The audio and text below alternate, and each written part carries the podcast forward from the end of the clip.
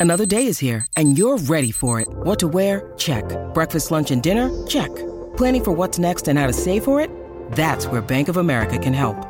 For your financial to-dos, Bank of America has experts ready to help get you closer to your goals.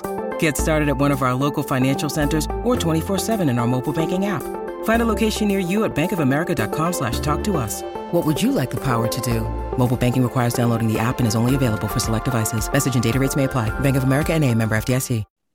Donte's debut, a smashing success, a quarterback controversy at USC, memories of Sam Bam Cunningham.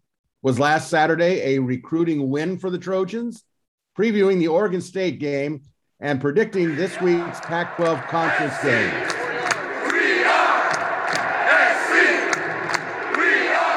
Hi, everybody. My name is Greg Katz, and welcome to Inside the Trojans Huddle, week number four. Inside the Trojans Huddle is a game like panel discussion with We Are SC columnists and staff writers. It's time for the pregame show. That's when we introduce our panelists for this week. So, without any further ado, let's meet them. Kevin Bruce, former All Conference USC linebacker and team captain for the 1975 Trojans a We Are SC columnist who writes the post game review defensively and offensively speaking. Scott Schrader, We senior recruiting director, who has 19 years of experience of covering the Trojans as both a reporter and a USC recruiting authority. Erik McKinney, publisher and editor in chief of WeAreSC.com. And I'm Greg Katz, columnist of the Obvious and Not So Obvious and IMHO Sunday. So here we go. The first quarter, Washington State review. Guys, your thoughts on the Washington State comeback and Donte Williams debut. Let's start it off with Scott Schrader. Well, yeah, I was just telling you guys when we first got on here that uh, I, I, I missed most of the first half uh, I caught up last night and, and watched that, but you know, my first take was it's going to be hard to put what came out of the genie's bottle back. And you know, we watched a, a quarterback kind of take over that football team in in 60 minutes, or maybe a little less than 60 minutes. Um, just impressive to to see the poise and the leadership, and and then the ability to throw the football for decision making from Jackson Dart. So, you know, I, I was looking at that thinking this is his first college football game he's ever played. And he just set records, 390 some yards. Uh, you could tell that the, the guys on offense and defense were feeling the vibe. And, you know, again, this is, uh, it was an impressive performance and it's going to be interesting to see where uh, Donte Williams goes with that quarterback position. All right. El Capitan, Number 50, Kevin Bruce, what'd you think? Well, you know, it was uh it was fascinating actually. You know, and and clearly the way the game started was 14 nothing and about to go to 21 uh nothing uh and clearly going in the wrong direction. And the team looked frankly horrible uh, on both sides of the ball no uh, appreciable offensive line blocking. Uh, defense was getting shredded by a Washington State team, which no one's going to confuse with a top 20 or 25 uh, team uh, in in in the country. Uh, but we're playing well, and all of a sudden, you know, something happened, and that and that something was uh, Jackson Dart, no question, and had an impact on both sides of, of, of the line of scrimmage, which uh, when someone casts a shadow that long, that's really impressive. And to Scott's point, you know, and I'm not sure I want to put the genie back in the bottle. It, it, you know, having options at all positions uh, is a good thing, and going with those that are going to be able to make the uh, the key plays and uh, break things open uh, is uh, is special. So we'll see what uh, Donte Williams, who congratulations to him for winning his his first game and having a quarterback controversy within all all within one day. You know, God bless him. Um, but it you know it's it's a good problem to have. Ironically, the the team, and I'll I'll move on here, but the team just did a, a, a turn one eight, which was incredible. Uh, going from very timid, tenuous football playing to very aggressive, uh, meaningful, and we know what we're doing football. I mean, uh, I got to tell you that this is a game that is uh, hard to predict college football, much more so than the professional game. Well, before we move on to Erik, I do want to comment on your background. It's very stunning for those of the people that recognize some of those uh, numbers and names. We do want to point out that number 50 is our own beloved Kevin Bruce in the back there. And we can also uh, see uh, three time All America number 83, Richard Wood. It was nice to see that you brought Richard to the um, inside the Trojans huddle. So thank you very much. And see, speaking of thank you very much, we have uh, uh, Erik McKinney, the editor in chief of We Are SC, who was in Pullman, Washington. Your thoughts, uh, editor? Yeah, I'm, I'm going to stay away from Jackson Dart now because I'm cheating and peeking ahead at, at, where we're going next, Greg, and, and we'll, we'll get into that. But I, I, want to give a ton of credit to Donte Williams. I mean, this team, I, I, was surprised at how flat they came out and, and how bad it did look early. I, I thought they'd get that spark before the game, but for him to be able to – kind of stay not not that he was ever calm during that game. I mean, there, there was energy from him constantly, but for him to be able to sort of stay in it and, and get his team to turn around and and yes, it's Washington State, and yes, they had to go eventually after halftime to a backup quarterback, but that thing looked like it was going off the rails in a big way, and USC kind of had every reason, uh, you know, to to pack it in. You're playing with a true freshman quarterback. You're on the road you know what happened last week at, at against Stanford. For them to be able to gather themselves and then pour it on in that way, uh, you know, I, you know, it, it's always the the game that's always going to get thrown out as the game that looks like it's going bad and then flips the other direction.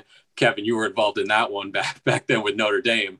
Uh, I'm not going to compare this to that by any means, but I can't remember a game for USC recently where it looked like it was going to go so badly. USC was able to catch itself and flip it the other way and just run away with it. Uh, there were some sparks in there that USC desperately needed. And yep. so I, I think ultimately, no matter the circumstances, whatever it was, the fact that USC could could catch itself and then deliver that performance, really offense, defense, special special teams uh, throughout the rest of the game. I, I am still saying that that was an impressive showing for USC. I agree. So, Kevin, you agree with that? I do agree with that, and uh, and I actually likened it a little bit to that um, Notre Dame game, maybe not quite on the same as big a stage and and and related, but nonetheless, and uh, to to Erik's point, flipping that thing around uh, in in that manner was uh, uh impressive.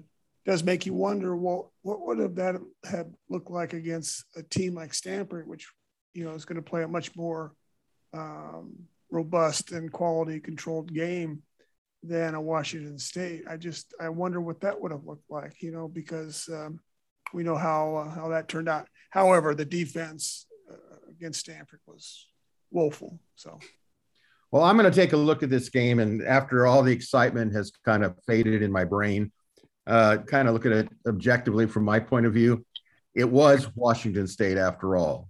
It was Washington State losing its quarterback uh, late in the 1st mm-hmm. half. Uh, you know, they were really their backup. Uh, I mean, let's face it, USC brings in a Gatorade Player of the Year, and Washington State brings in a walk on. So that being said, they were pretty much uh, uh, lost in the Palouse country there themselves. But what I thought was is at halftime, I, I think halftime adjustments are way overrated because you have such little time really to do much of everything it's more of an inspirational thing with a few adjustments here or there. I mean, I think I've said this before. You practice two hours a day, Monday through Thursday, trying to get someone to learn something, and you expect that in 15 minutes they're going to learn it under under duress. Yeah, it's not going to happen. But what did happen was apparently the speech that um, the interim head coach delivered was quite salty, was quite in your face, and I said to myself, what would that speech have been like if Clay Helton had delivered it? Even if the, the same words were said, would the impact be the same? It's like it's like two comedians telling the same joke. One you laugh, The other one, you just kind of go, oh, whatever. But I thought that um, the emotional change of this team, and I just blotted out who they were playing, should alert everyone that so much of it's between your ears. And I think that they started believing in Donte as opposed to maybe the first quarter when they were believing, like, is this all really happening? And uh, uh, Jackson Dart, who we'll get to in a second here, was just the icing on the cake. But, uh, you know, I'm not one to have hyperbole, but I do believe that if Donte Williams can really lead this team all the way through 10 games or whatever he's doing, and uh, and they play, it reminds me of that perhaps we're going to get into a situation like Ed Orgeron was. And the question is, is uh, depending on the candidates, of course, what will that do for uh, the outlook and how uh, Mike Bohn is going to look at it? I'm under no pretense that Mike Bohn isn't going to go out and try to get the best possible coach he can find. But I do think that if Donte Williams continues what he's doing, uh, and again, we'll find out against Oregon State and you know some of the other teams down the line, and maybe Notre Dame would be the key there, uh, and BYU at the end of the season, the way it's looking. Uh, you know, Donte Williams could get in the conversation, uh, and I wouldn't feel bad about it. Uh, you know, I just want the best guy that's going to do do the right thing. So we'll see. So that ends the first quarter. Oh, I love that bell. All right, we're going into the second quarter, and this is going to transition into does USC really have a quarterback controversy? Uh, let's start off with Erik. Is there a controversy, Erik, or is this a done deal? Uh, you know, controversy means you're, you know, you've made the wrong call, and and now you, you know, you're you're going back and forth. But a, a quarterback battle, a quarterback competition, I, I think absolutely. I, I you saw watching the sideline, Jackson Dart, his first play, he takes off and runs for 18 yards. That sideline lit up. These guys, it's not so much that they want to play for Jackson over Kedon Slovis. When I say what Jackson Dart does to the team and, and to players, that's not a direct comparison to, to Kedon. But some players have that that magnetism. And, and we saw five minutes after Jackson Dart stepped on campus back in the spring – it was easy to see this is a future team captain. This is a guy who who knows how to rally guys. He just has that that magnetism. And so no, I, I don't think that you can just put him back on the bench and have him sit there for 60 minutes every game. I, I thought it was interesting. I, I did have a feeling late in the week that, hey, we might see him no matter what against Washington State. And, and Donte Williams said, yeah, we had packages for him in certain situations. So he was already going to come in and, and start taking snaps here in week three, that, to me, that is as much of a signal as anything of we're comfortable playing two quarterbacks and, and seeing how that goes. I, you know, and, and then I don't know if you can just ship Kedon back to the bench. I mean, it, it is one of those things where if you give it to to Dart, that's making a a pretty significant statement of moving on from Kedon again. If Kedon is back to full health and, and ready to go, uh, that there's the the small sense on Jackson Dart where okay, now that there's film of him, now that teams can prepare for him, what happens there? You kind of know what you're getting with Kedon, and and that's kind of the the more you know stable option, I guess, at this point. But boy, knowing Jackson can come in off the bench and that spark that he's going to give not not only to the team, but the first time again, if we're seeing this play out, Kedon Slovis starts against Oregon State. That first time Jackson Dart comes in off the sideline, that that Coliseum crowd is is going to light up. I mean, absolutely light up, and and that's kind of what he's set up at this point. So, uh, I I am glad that Donte Williams has two quarterbacks he can go to now. I do not envy the choice on how to figure that out and, and how to move this thing forward because it is it has gotten very interesting uh, it, very quickly.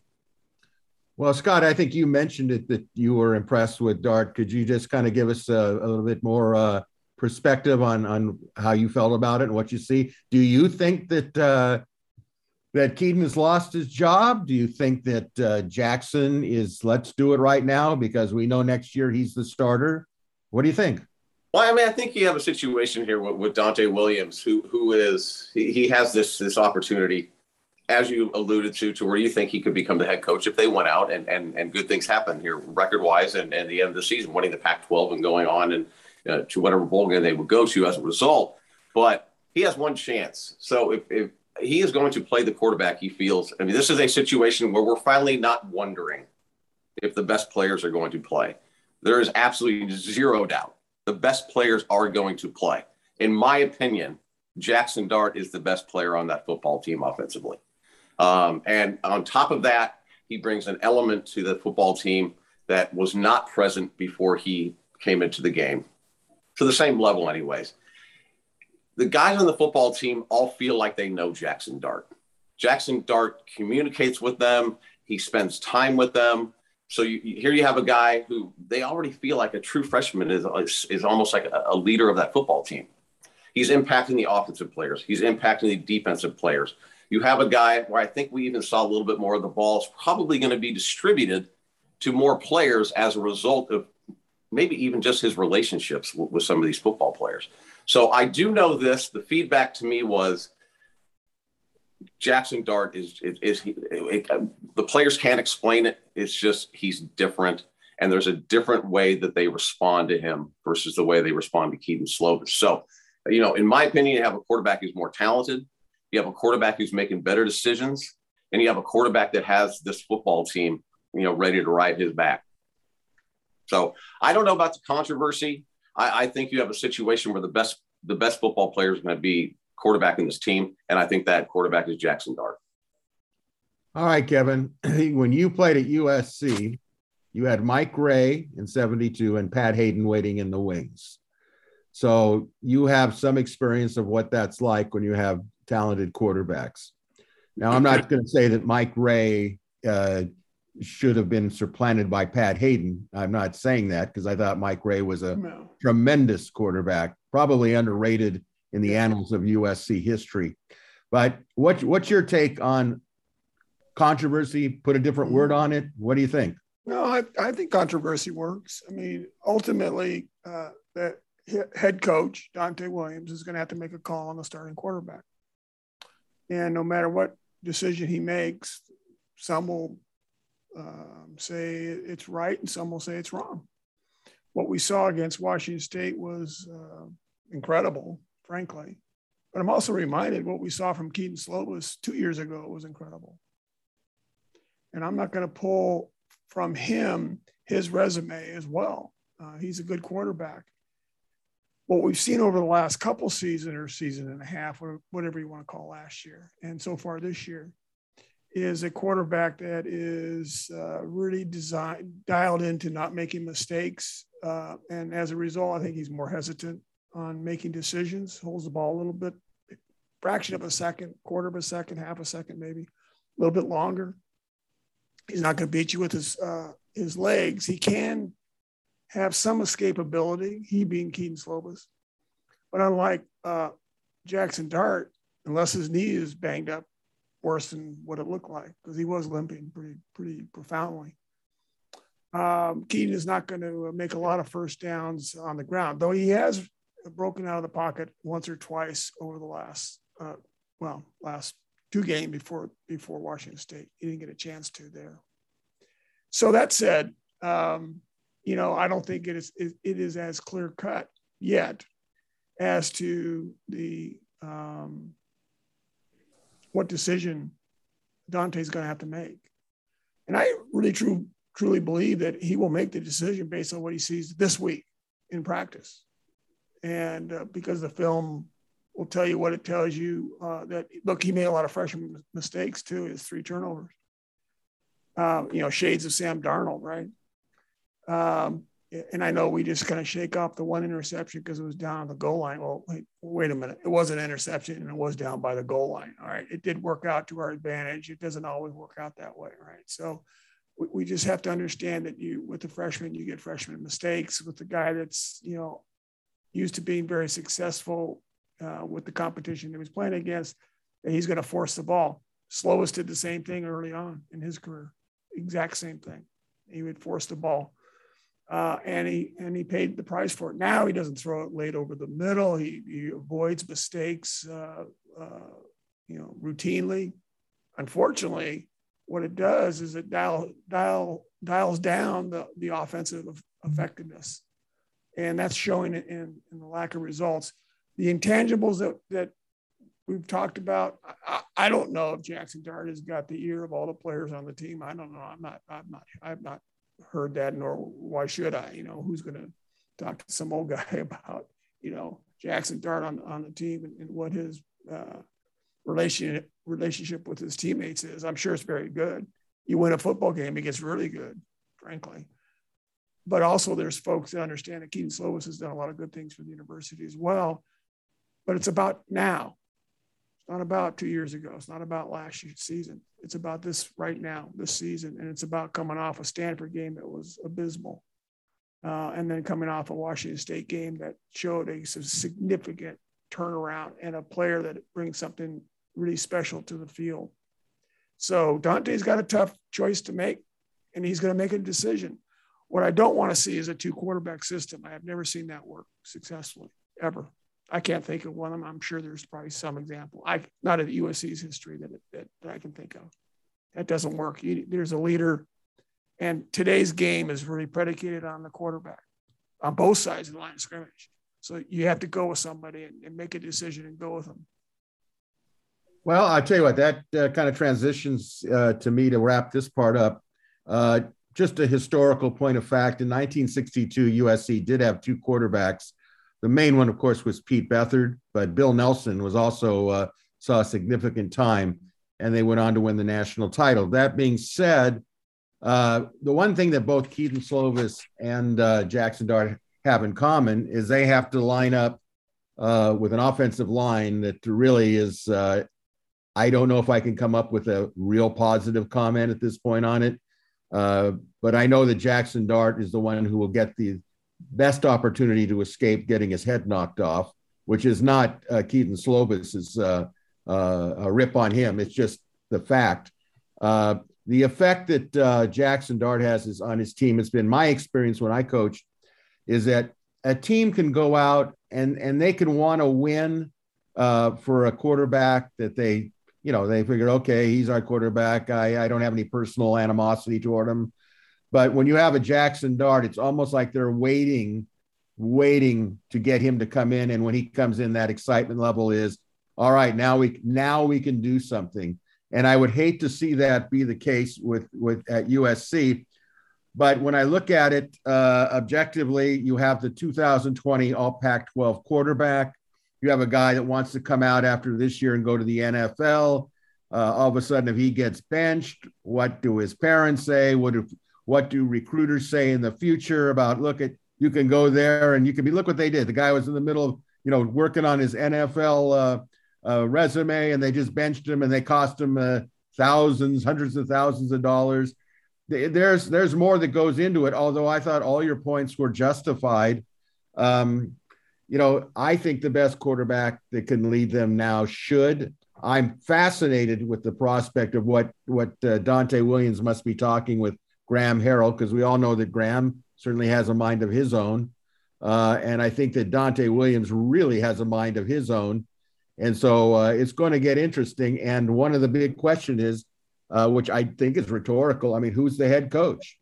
That's where the buck stops. It stops with a guy, whether it's interim or not. It stops with Donte Williams. But uh, that being said, uh, I want to go. I'm going to cut some of what I just said. I want to hear right now. I'm going to put you guys on the spot. We'll start with Erik. Who starts on Saturday?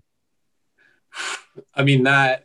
Don't that's out. Just come out Again, with I, am gonna I'm gonna say Kedon Slovis is is like Donte Williams said, back to full health right now on Monday, can have the the whole week. I I would I guess Kedon Slovis, uh, but boy, I I am not I am not confident in that. I I totally agree with with what Scott said. I don't think Donte Williams is afraid at all to say. I, I like what a true freshman is doing, and, and we're going to go with him. And, and Greg, to your kind of recruiting point, I feel like if if another coach wants to say, hey, USC is going to play true freshmen, Donte Williams will say, absolutely. Come, come here. If you're better, you're going to play. We're, we're going to play guys that that we feel like can help us. Uh, and, and, so I, I, think playing Jackson Dart maybe helps you a little bit um, on the recruiting trail. All right, Scott. I think we kind of know what you want, but I want it on the record. Who starts on Saturday? Jackson Dart. I, I mean, if the best quarterback starts, I'm going. I'm rolling with Jackson Dart. Very good, Captain. Yeah, yeah. Look, I'm. Uh, I, I, I've got a question. How banged up is Jackson Dart's knee? That's a very fair question. and, and, if, and if he's banged up and he doesn't have full mobility, then it makes the decision a little bit easier to go with Kedon Slovis. I still think if I'm a head coach and I um, uh, have a pretty interesting and difficult decision to make with regards to starting quarterback, um,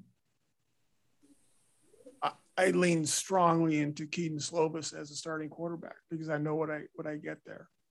Um, it doesn't preclude uh, Jackson Dart from A playing and B starting at a later date. Uh, but the one of the benefits of having a team like Oregon State coming in to play is that it, it it's Kedon Slovis's uh, opportunity to show that he still has the uh, ability to put points on the board. And um, because you know no one's going to confuse Oregon State with you know again another top 25 team though they they bring a better football team in than uh, Washington State for sure. So anyway, blah blah blah. Is... Add all that with no Kedon Slovis, Kedon Slovis, but um, I want to know how what the injury status is of Jackson Dart, and all right. it's unknowable right now. All right. Well, you've all given fairly decent points of view, I think. Well, I think they're brilliant, could, but that's your your. Well, I, I, was I was going to say brilliant, but then you would have you would have said top fifth. Okay, what I my feeling is Injured. if Kedon Slovis is is healthy, uh, I think he has a short leash, very short. He starts uh, if he's healthy. I thought Kevin brought up a good point. We don't know about the knee. With uh, Dart, we'll say that he's more healthy than he's not. Um, will I be shocked if Darts? No. Uh, but I will say this that if if slow starts, and I think if I was coaching, as much as I would be really uh, think that he should start, uh, uh I I I think that uh, I would go with Slovis out of respect, and I would not say uh, have any hesitation whatsoever bringing in the other guy in the second or third series. And uh, from there on out, it, if, if Dart's the guy, then Dart's the guy. And this we're, we're not even having this conversation. So it'll be very interesting to see what happens. Um, uh, I think the team will want to know what happens. It, you know, the thing that fascinated me actually was that uh, when they chose captains this year, that Keith Slovis was not one of the four captains. Mm-hmm. Uh, that always kind of, I don't want to use the word bothered me, but I, I always wondered how a guy goes from being a captain in 2020 to not being a captain in 2021. What was this decision making of the team? And I'm sure that if you off the record ask team uh, team players there, they probably might tell you. But there was a message there, so we'll we'll see. So let's end the first half, and now we're going into halftime, uh, where we try to give a uh, question that's a little bit uh, more uh, introspective. And I waited to have this question from last week uh, because of the Helton situation, and Kevin wasn't with us as a panel person, but when you need mealtime inspiration, it's worth shopping Kroger, where you'll find over 30,000 mouthwatering choices that excite your inner foodie. And no matter what tasty choice you make, you'll enjoy our everyday low prices, plus extra ways to save, like digital coupons worth over $600 each week. You can also save up to $1 off per gallon at the pump with fuel points. More savings and more inspiring flavors make shopping Kroger worth it every time. Kroger, fresh for everyone. Fuel restrictions apply your memories, thoughts on the passing of the late great Sam Bam Cunningham. Kevin, you you played with him. You know what he's all about. You had to block him on occasion uh, during uh, you know practices. Uh, why don't you lead us off with your overall assessment? You're, he was your teammate, and maybe you have a story or two you'd like to relate to our to our audience. Yeah, and certainly, look. Um, first of all, I I knew of of Sam before I knew him personally. Uh, when I was uh, a, a young in, in high school. Uh, he was two years ahead of me. And I was uh, amazed that here, here, was a guy that was a um, uh, pentathlete, really, and um, also one of the leading shot putters in Southern California and the state of California, for that matter. Competing against guys that outmassed him by 50 to 60 pounds, right? But he had the that uh, ability of strength and quick twitch to really, you know, put a, a shot that was uh, competitive with the with the big big guys. Um, and he also was in the rest of the track and field that he participated in, and he was extraordinarily competitive. That included the 100 and the 200, and you know that big gentleman running uh, in the 200 uh, coming around that uh, that curve. Um, man, if you were standing close to the uh, to the uh, track curb, he probably uh, his, his wake would probably pull you into the field. Um, my very first recollection of, of Sam was when I was a 17 year old freshman brought over to uh, you know be on the scout team, which also goes by another name which I won't use here. And the idea is that you get the scout kicked out of you. Uh, and as you represent the the opposing team, in this case, it was uh, just a, you know you know give us a good look was always the phrase, right? Which meant oh boy, you were anyway. The first play that uh, they called was 23 blasts, and and I was the 23, and uh, as the line inside strong side linebacker uh, at that time, and uh, guess the first guy to hit me, oh Sam Cunningham, and and it was uh, I can recall to this very day. I wasn't given any ground either. Look, this this is this is competitive football. I don't care who it is. And the, and the tailback was uh, Rod McNeill, and then you know rotate the new tail the other tailback in, and that's Anthony Davis with you know Sam Cunningham at, at fullback. I mean, it was hilarious. And I, I'm fortunately I was so young I didn't know what the heck I was looking at or dealing with with these guys. They were so talented, so good. But the thing about Sam was that he was also a gracious leader. And he led by strength of, of his work ethic, strength of, of his example. Uh, and we also, even then, knew that there was a specialness about him um, that uh, was extraordinary. And uh, it's not often that you connect the term gracious with an absolute you know, steamroller on the field. Ask, you know, you can't.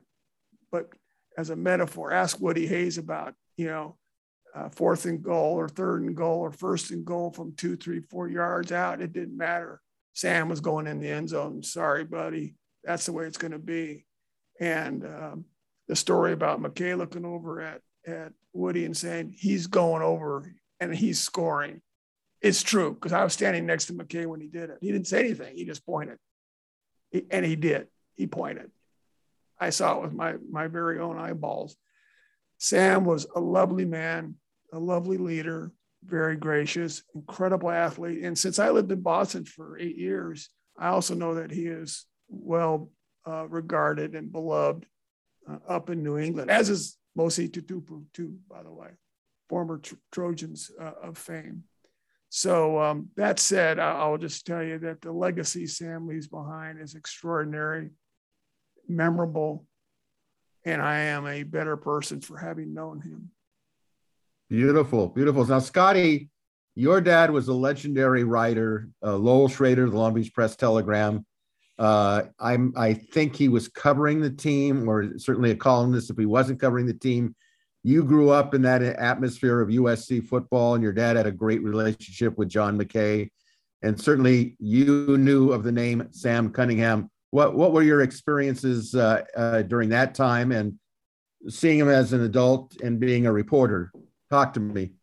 You know, when he when he played, you know, I wasn't really even watching USC football, so I I, I wasn't really aware of who Sam Cunningham was when I when I was younger, but he was definitely a, man and a football player that, that my my father talked about often and in, in very very endearing terms. Um, and you know just in, in watching past games, the game with Alabama, knowing the story behind it, and just knowing what, what Sam meant not only to the University of Southern California, but you know, as the years went on, when I became more familiar with Sam, knowing what he meant to the community and to the Trojan family, you know, that's I'm, i really don't have much more to offer than, than just that. I just know when Sam showed up at practice at USC practice or was on campus, you know, it, it was obvious he, he, he supported that team through thick and thin. Um, and when he showed up to practices, people couldn't wait to go over and say hello to him. And you know that those are my memories of Sam Cunningham. You know, obviously what he did on the football field was just inspiring to watch. Um, and and Kevin, when he was talking about how you know it was when USC needed that touchdown from from third, fourth, whatever it's short, uh, you know, Sam was going to make he was going to score or he was going to get the first down. And but Sam, as a person, as he as he got older and and so on, it was just really cool to see him at practices. You know, he was just one of those guys to when you saw him walk through Goux's Gate and there was Sam Cunningham, you, it just brought a good mood to you. I mean, I know you know what I'm talking about, Greg. He was just one of those sure. guys you were sure. happy, to, even if you didn't know him. Well, I tell you, this is interesting because now we're going to go to Erik, and Erik um, is a graduate of USC. Okay, he's been a follower. Uh, I wish I was his age, but I'm not. but I want I want his perspective on what he thinks the Sam of Sam coming in, the the legend. Uh, you're seeing him. What do you think? What what, what comes to your mind? Yeah, I mean he he's a, a sort of USC legend where you get the sense that that people who saw him just can't wait to tell you stories about him, and, and that I think means so much. You, you know, you kind of hearing what what Kevin says about him and, and what guys, you know, during that era uh, talk about you, you, just never hear a bad story. And, and people are so excited to, to tell you about kind of their experiences with him. I, am glad Kevin mentioned uh, the McKay signaling over the top across the field to, to Woody Hayes, because that's one of my favorite USC stories for about it, about any player uh, that he's going over the top for his fourth touchdown uh, against Ohio State there. Um, the, the one thing I think that stands out to me, and this is just speaking to his physical ability on the field is uh, Greg, in the past for We Are SC, we've done kind of, uh, you know, all-time Trojan drafts where we pick our, you know, top guys at, at different spots and, yeah. and we've kind of rotated through and tried to draft our best teams. And it, it was always, yeah. we had to get a fullback spot and it, and it was a race for him. And, and I think it means something where at a school like USC, any position where there was one guy so clearly the guy at that spot. I, I, don't know how many spots there are for USC throughout throughout its history where you know you can say, well, he he's clearly the best, you know, at, at this spot. And so for him at fullback to, to constantly be mentioned, you know, yes, USC tailback you, but they got some help from, from some other yeah. guys, and, and he's right there at the top of the list. Um, uh, again, when you're talking about as when when you hear people talking about as a person as a player there's there's just never anything said about him that that's negative. I mean it, it is all positive and and beyond positive. That there's just so much love and, and respect for him um, across all generations of the trojan family. Well i guess because i am the oldest of this uh, quartet uh, nothing to brag about i might add but i saw sam cunningham uh, when I was a uh, senior in high school. He was playing for Santa Barbara. Uh, he was uh, as great as he was. Uh, the attention on that Santa Barbara team was the uh, the defensive line. They had a guy named Bob, big man pointer, who was about six one, about 470 pounds. They had another tackle next to him named Danny Herring, who went about 345. And all the attention was there. But Sam was also a linebacker but he also played uh, in the backfield. Uh, Sam went on to, I believe, was I saw him in the Shrine game, and then I saw him when he came into USC, and McKay didn't know what the hell to do with him. Uh, you know, he he was a obviously a uh, superior running back.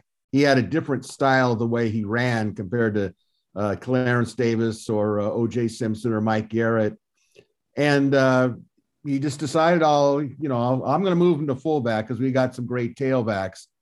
And I, I, think one of the great memories for me too, actually, and I'll make them short, I was sitting in the end zone when he went over the top a couple of times uh, late in the game.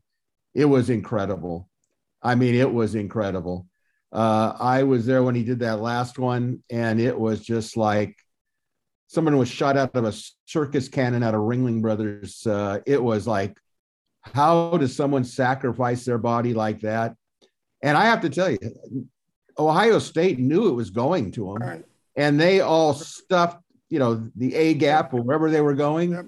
and he just, I don't know what he did. Yeah, I mean, as soon as he got to the apex of it, he was like a spinning top and came down. And you know what? He was so excited, and everybody's so excited. Uh, and Kevin knows this because you're on the team. Uh, I don't think, I think even though Ohio State fans are like, this is incredible. For a guy to only score touchdowns from what, three yards out, two yards out, it's the way he did it, which was uh, absolutely unbelievable. Now, speed forward to the last year or so, when I had a chance to really talk to him, it was like I was talking to a real legend. And I've been around guys like Muhammad Ali and things of people that are really like, you know, larger than life. But for me, he was larger than life. He was Sam Bam Cunningham. And I remember I got a, I went to the Juju Smith uh, Fund Foundation uh, fundraiser at the Biltmore in LA. And I uh, got a, a helmet and I I have an autograph of Sam on it that I will cherish uh, because this was this is the type of guy, and Kevin will agree with me on this. You know, if you want to show this U.S. football team what a USC legendary fullback on a national championship team looks like, you parade him in there, show the kids some video of that, and say that is what makes a national champion. Uh, sacrificing his body, total team player just a just a beautiful man. He's going to be missed, but you know what's not going to be missed? His legend is going to be alive uh, forever and a day. So uh, we will all miss him, but boy, was he unbelievably uh, good both on and off the field. All right, let's move back into the game, third quarter. And I'm glad we have Scott. I, I do want to tell our uh, viewers and those of you that are listening on the podcast that we are a, truly a national uh, uh, uh, telecast broadcast today. We've got uh, Kevin in Dallas. We got Scott from Washington. He's in Washington D.C. Of course, Erik is holding down the fort in the downtown area of LA, and I'm out here in uh, Orange County, deep within that area that everyone goes modern day, modern day. So we've got we've got you covered there. But we're going to start off with Scott in the third quarter question. Scott, you saw what has happened over this last uh, weekend here. Uh, how is it? And since you're everywhere, I can't imagine where you're not uh, recruiting wise. What take are you getting from what's happening at SC, especially after the victory on Saturday? What are recruits saying?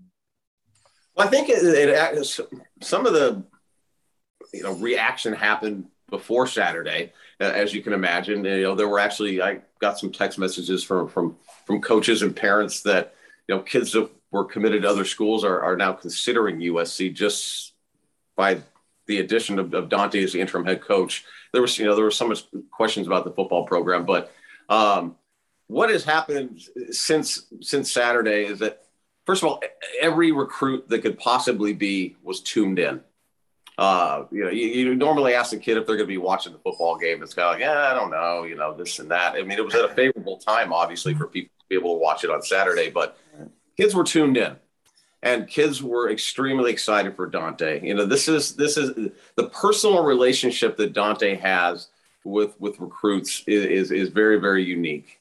Um, and although he was limited to mostly his position guys and and, and a few other players at other positions, um, you know his his reach now he he was hired and now donte's he, he's contacting every recruit you know and it, and it happened the day he got hired and it happened every day after that to where the guys that i was talking to especially when i started in, columbus georgia to see five star commit michael williams and then i went over to see elijah pritchett play a game friday night in columbus georgia um, you know donte had been communicating with these guys every day and i think that was something that was was not present previously. Clay would contact kids here and there, but he never really developed a relationship with them. And I think in 2021, in, in order to recruit and maximize your recruiting efforts.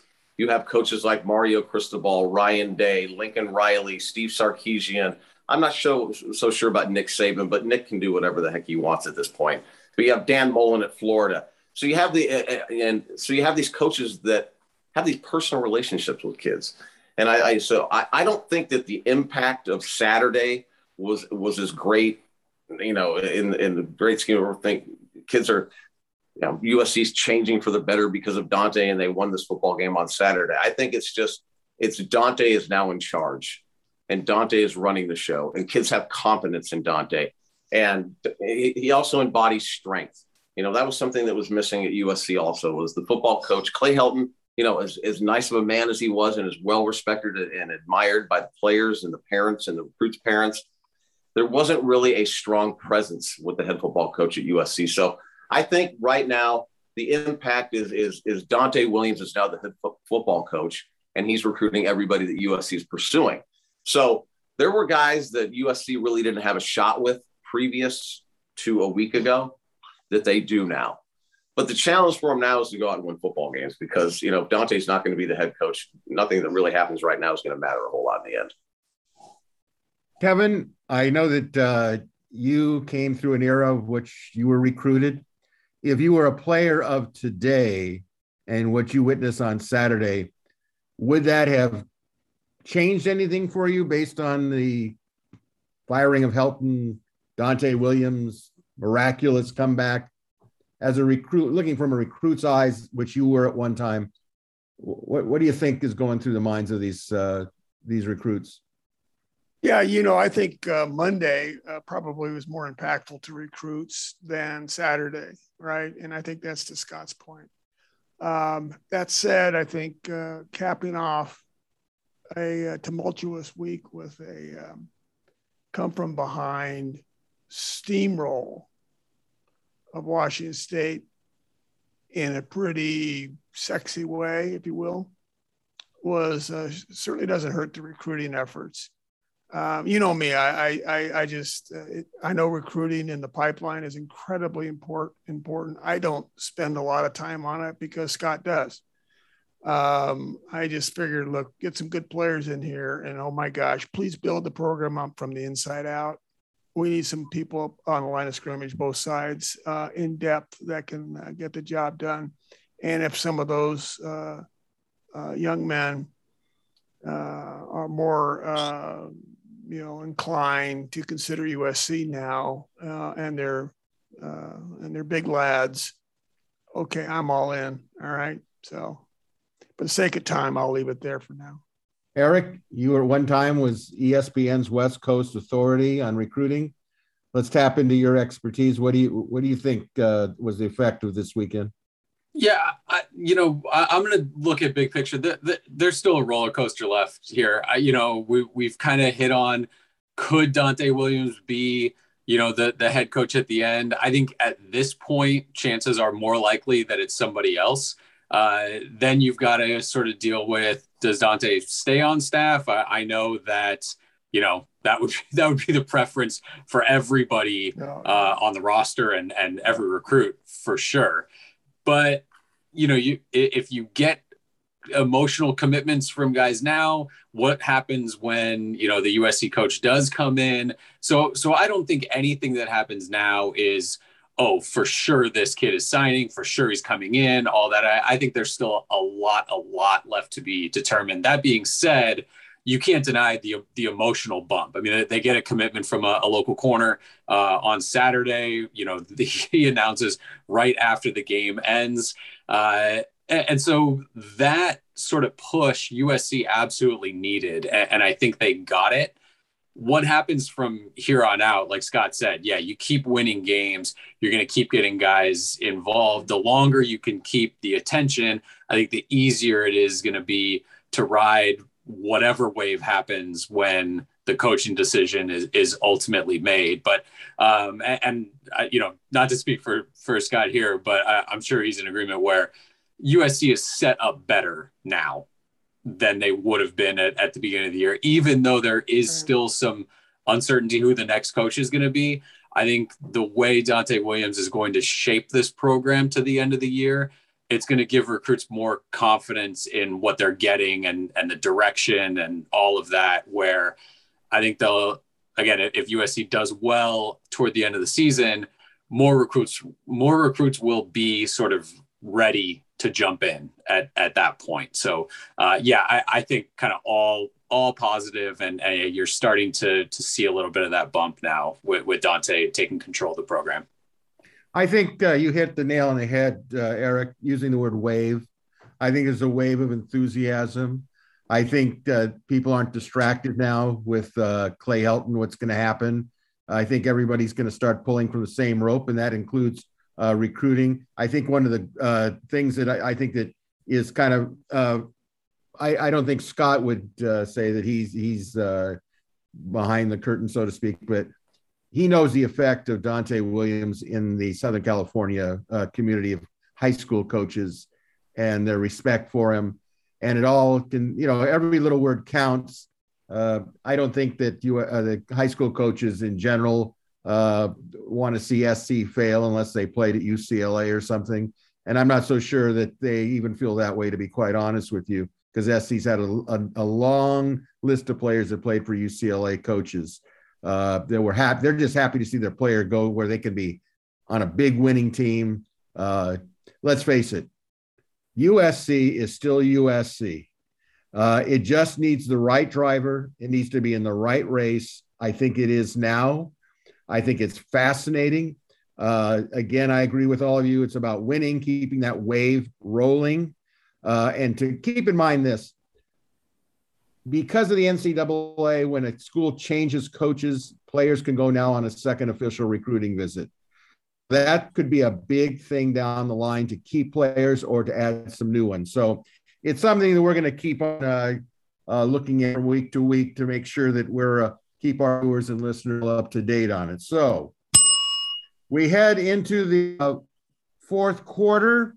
Uh, we do have a game to play, specifically Oregon State. Uh, get your thoughts on the Beavers. Beavers are uh, two and one. Uh, uh, specifically, they have a, a, great coach. I think the record may not indicate in Justin Smith. play for Dennis Erickson, the Hall of Fame coach.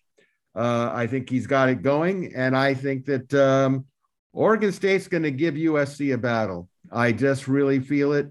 Uh, they have a good quarterback in uh, Chance Nolan. They've got a good running back in uh, B.J. Baylor, uh, and they have a good linebacker in Avery Roberts.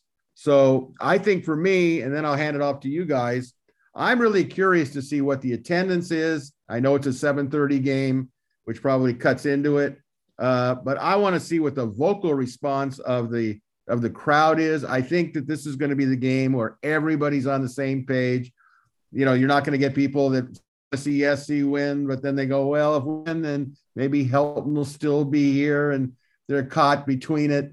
Uh, so let, us go around uh, the, the, the horn here. Kevin, your thoughts on Oregon State? Yeah, they're going to show up and they're going to play uh, tough football. Um, they haven't really played really much of a tough schedule so far. Purdue physically, you know, have put some, you know, uh, big folks out there, but um, uh, Hawaii and Idaho aren't exactly the strike fear in anybody's heart. Um, so uh, they're going to come in. I don't think they have any injury issues that I could see or read anywhere. Uh, they do have some talent. Um, their defense is is okay. They have uh, they're in the box. Uh, they're they're not bad. Um, cornerbacks I think can be exploited, uh, and the deep secondary, the safeties, uh, good on run support, maybe less so on uh, on post routes. Um, and that's by the way where both uh, Drake London, assuming he's healthy, but importantly Gary Bryant with his speed. There's a guy with two knee injuries and reconstruction, and he's still faster than most anybody on the field. That's incredible, I have to tell you. Uh, and what he does out there is uh, just runs past people, and he's got a nice glide stride, if you will, nice alliteration there, and uh, you know, and then he's past you, and you're not going to catch him.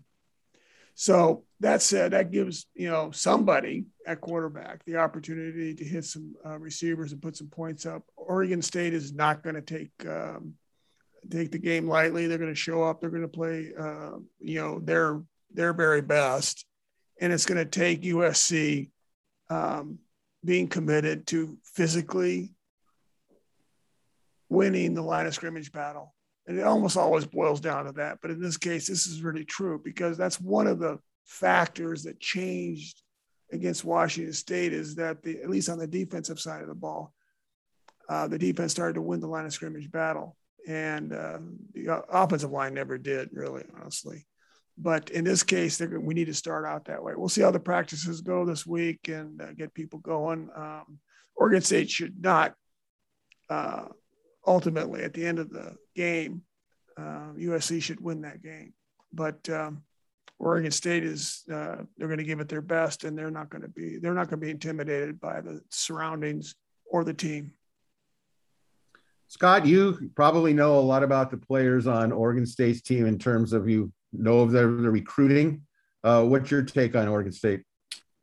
Well, you know, I I I do know some of the players. Uh, unfortunately, a lot of the players aren't going to be that I know aren't going to really be playing, but or, or haven't played a whole lot yet. But and not seeing them play, I'm certainly not going to be able to to talk about Oregon State in, in detail like like Kevin did because I have not seen them play this year, and nor did I see them play last year.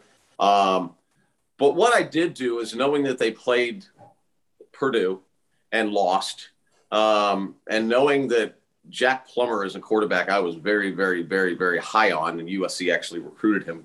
Um, they were hoping that was a quarterback they hoped to sign late in the recruiting process a few years back. I went to just go check to see how he did. I, he had 300 plus yards passing, and, and there was some pretty good offense there by, by Purdue.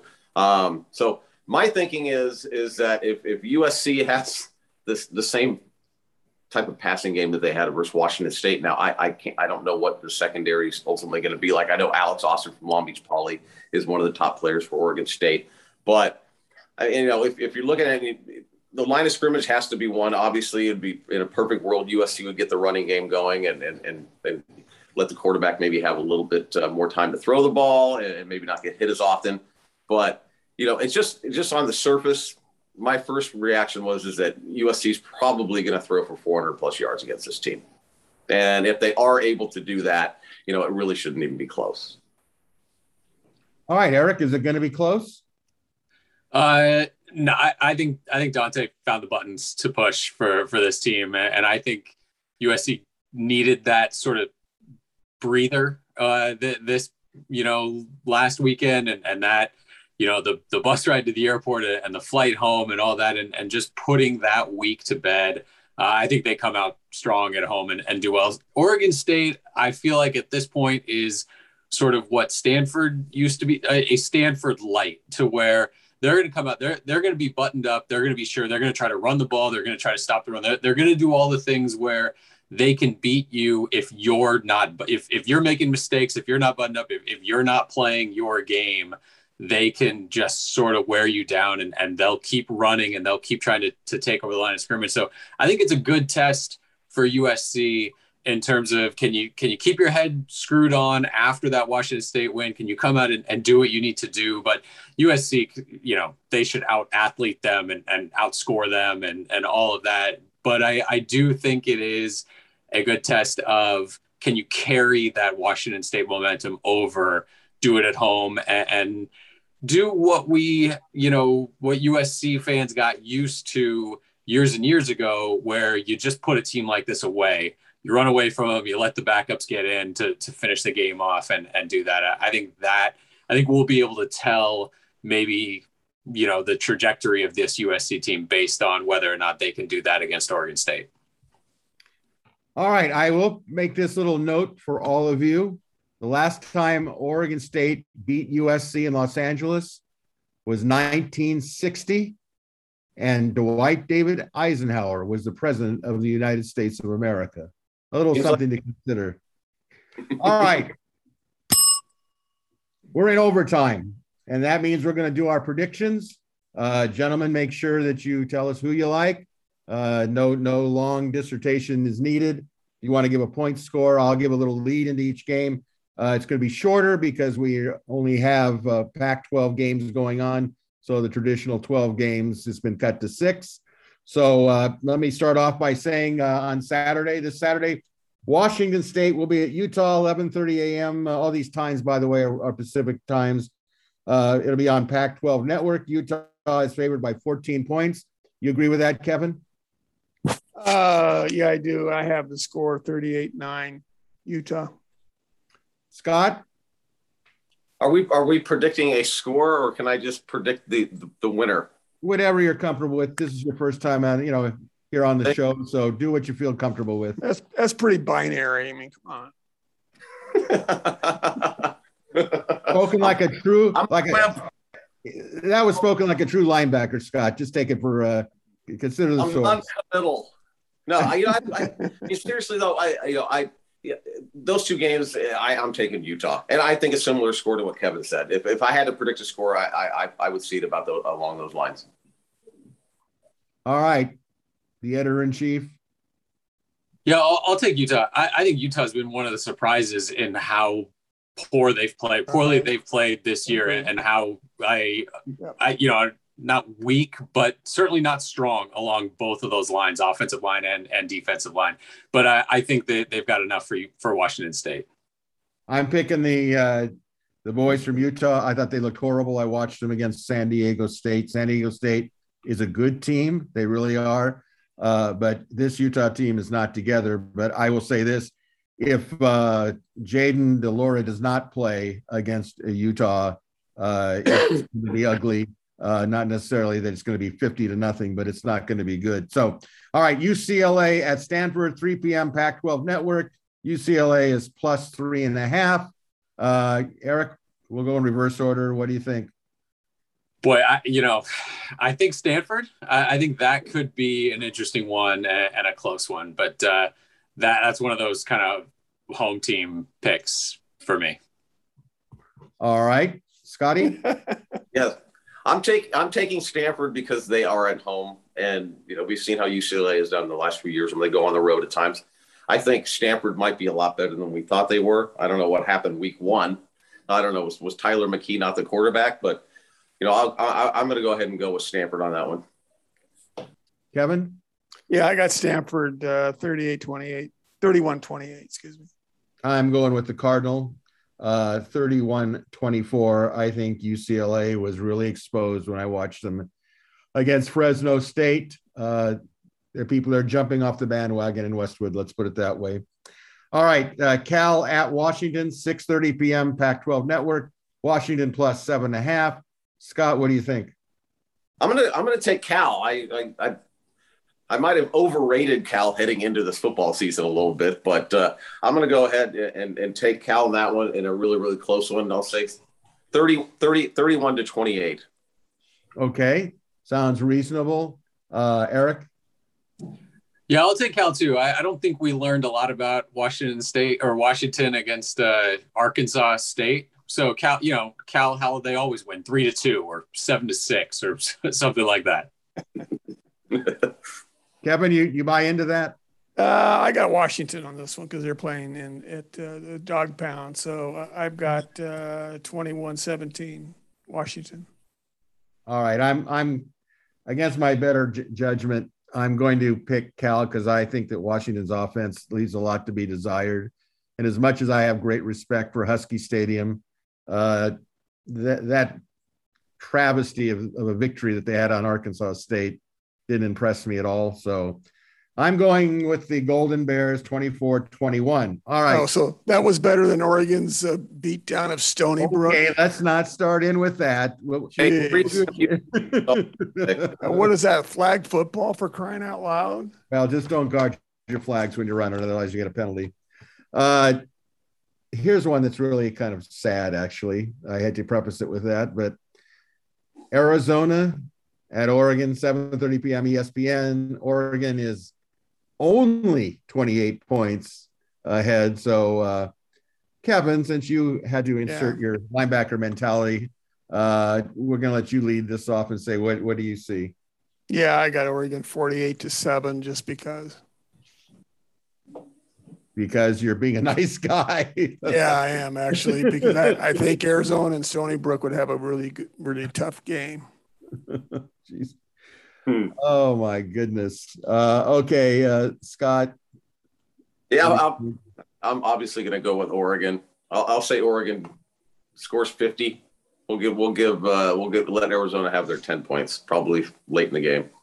Well done, and I'll tell you why in a second. Uh, Erik. Yeah, or, Oregon names the score. There was so much kind of enthusiasm from Arizona players when we got to talk to them at Pac-12 Media Day, and the thought was always like, "Wait till they start playing the games," and and they're playing the games, and, and, we're seeing kind of what Arizona was left with when Jedd Fisch took over there. It feels like uh, quite a quite a rebuild at Arizona right now. Well, I, I don't even think the game should be played. To be honest with you, I think it's an insult to football boy, when when Arizona lost to Northern Arizona, I, I can't imagine what it must have been like to be in that Arizona locker room. Uh, I, I actually think that uh, Arizona should apply for the Big Sky Conference, and I'm not sure they could come as high as third. Sorry about the editorial comments. Uh, I, I, think it'll be 55 to 10, Scott. I kind of agree with you. It could be worse. Uh, I mean, is it possible that Stony Brook is better than Arizona? I guess that's possible. That's kind of a scary thought. All right, let's go to uh, Colorado at ASU, 7:30 p.m. ESPN uh, two or ESPN U. Uh, ASU is 14 and a half point favorites. Uh, Erik, what do you say? Yeah, Arizona State, I, I think by you know by 10, 14. I mean the the Pac-12 South just took it on the chin this, this last weekend. I mean, I, I think there's a, a lot of different looks at you know, what kind of team is Arizona State? What kind of team is Colorado, UCLA, all, all of it. it. It was a, a big step back. So, so this will be an interesting one to see if one of these two teams can kind of figure it out after this past weekend. All right. Next contestant. Anyone, anybody want to volunteer on this game? I'm, I, I, am taking, I'll, I'll go with ASU seven points, 28 21. All right. Kevin? I got uh, ASU uh, 27 17. All right, I'm going to go with uh, ASU 31 17, which brings us to the biggest game of the nation, no doubt about it. Oregon State at USC, 7:30 p.m. FS1. SC is uh, favored by 13. All right, Kevin, what, what, what say you? Yeah, of course, I've got the Trojans, and I've got it 38 uh, 21. Okay. Scott? I got USC 36 21. Erik? Yeah, this is the only one that I, that I wrote a score down for, and I, am right there 38 13 USC. Wow. That's a good one. We're a bunch of homers. Yeah. Well, I'm, I'm going to go with the Trojans, of course. Um, I'm trying to say if uh, SC played their best and Oregon State played their best, I think given the new the new beginnings, I'm going to take USC 31, uh, Oregon State uh, 21, but it could be closer. So yeah, uh, that that's kind of uh, our pick. So listen, I want to thank uh, our panel, our producer Jake Evans, and a reminder that USC does return home this weekend to host Oregon State. As we said, kickoff is at 7:30 p.m. Game televised on FS1. Reminder next Tuesday, we'll review the Oregon State game, check in on the coaching search. Uh, and here's a topic that uh, will rub people the wrong way. Should the Trojans wear throwback uniforms at any point in time or change uniform colors? Uh, we'll preview the away game at Colorado as well as selected topics relating to USC and college football. So until Tuesday, everybody, we thank you for watching or listening. Again, thank you to the panel. Uh, and uh, until we speak again next Tuesday, Fight on, everybody.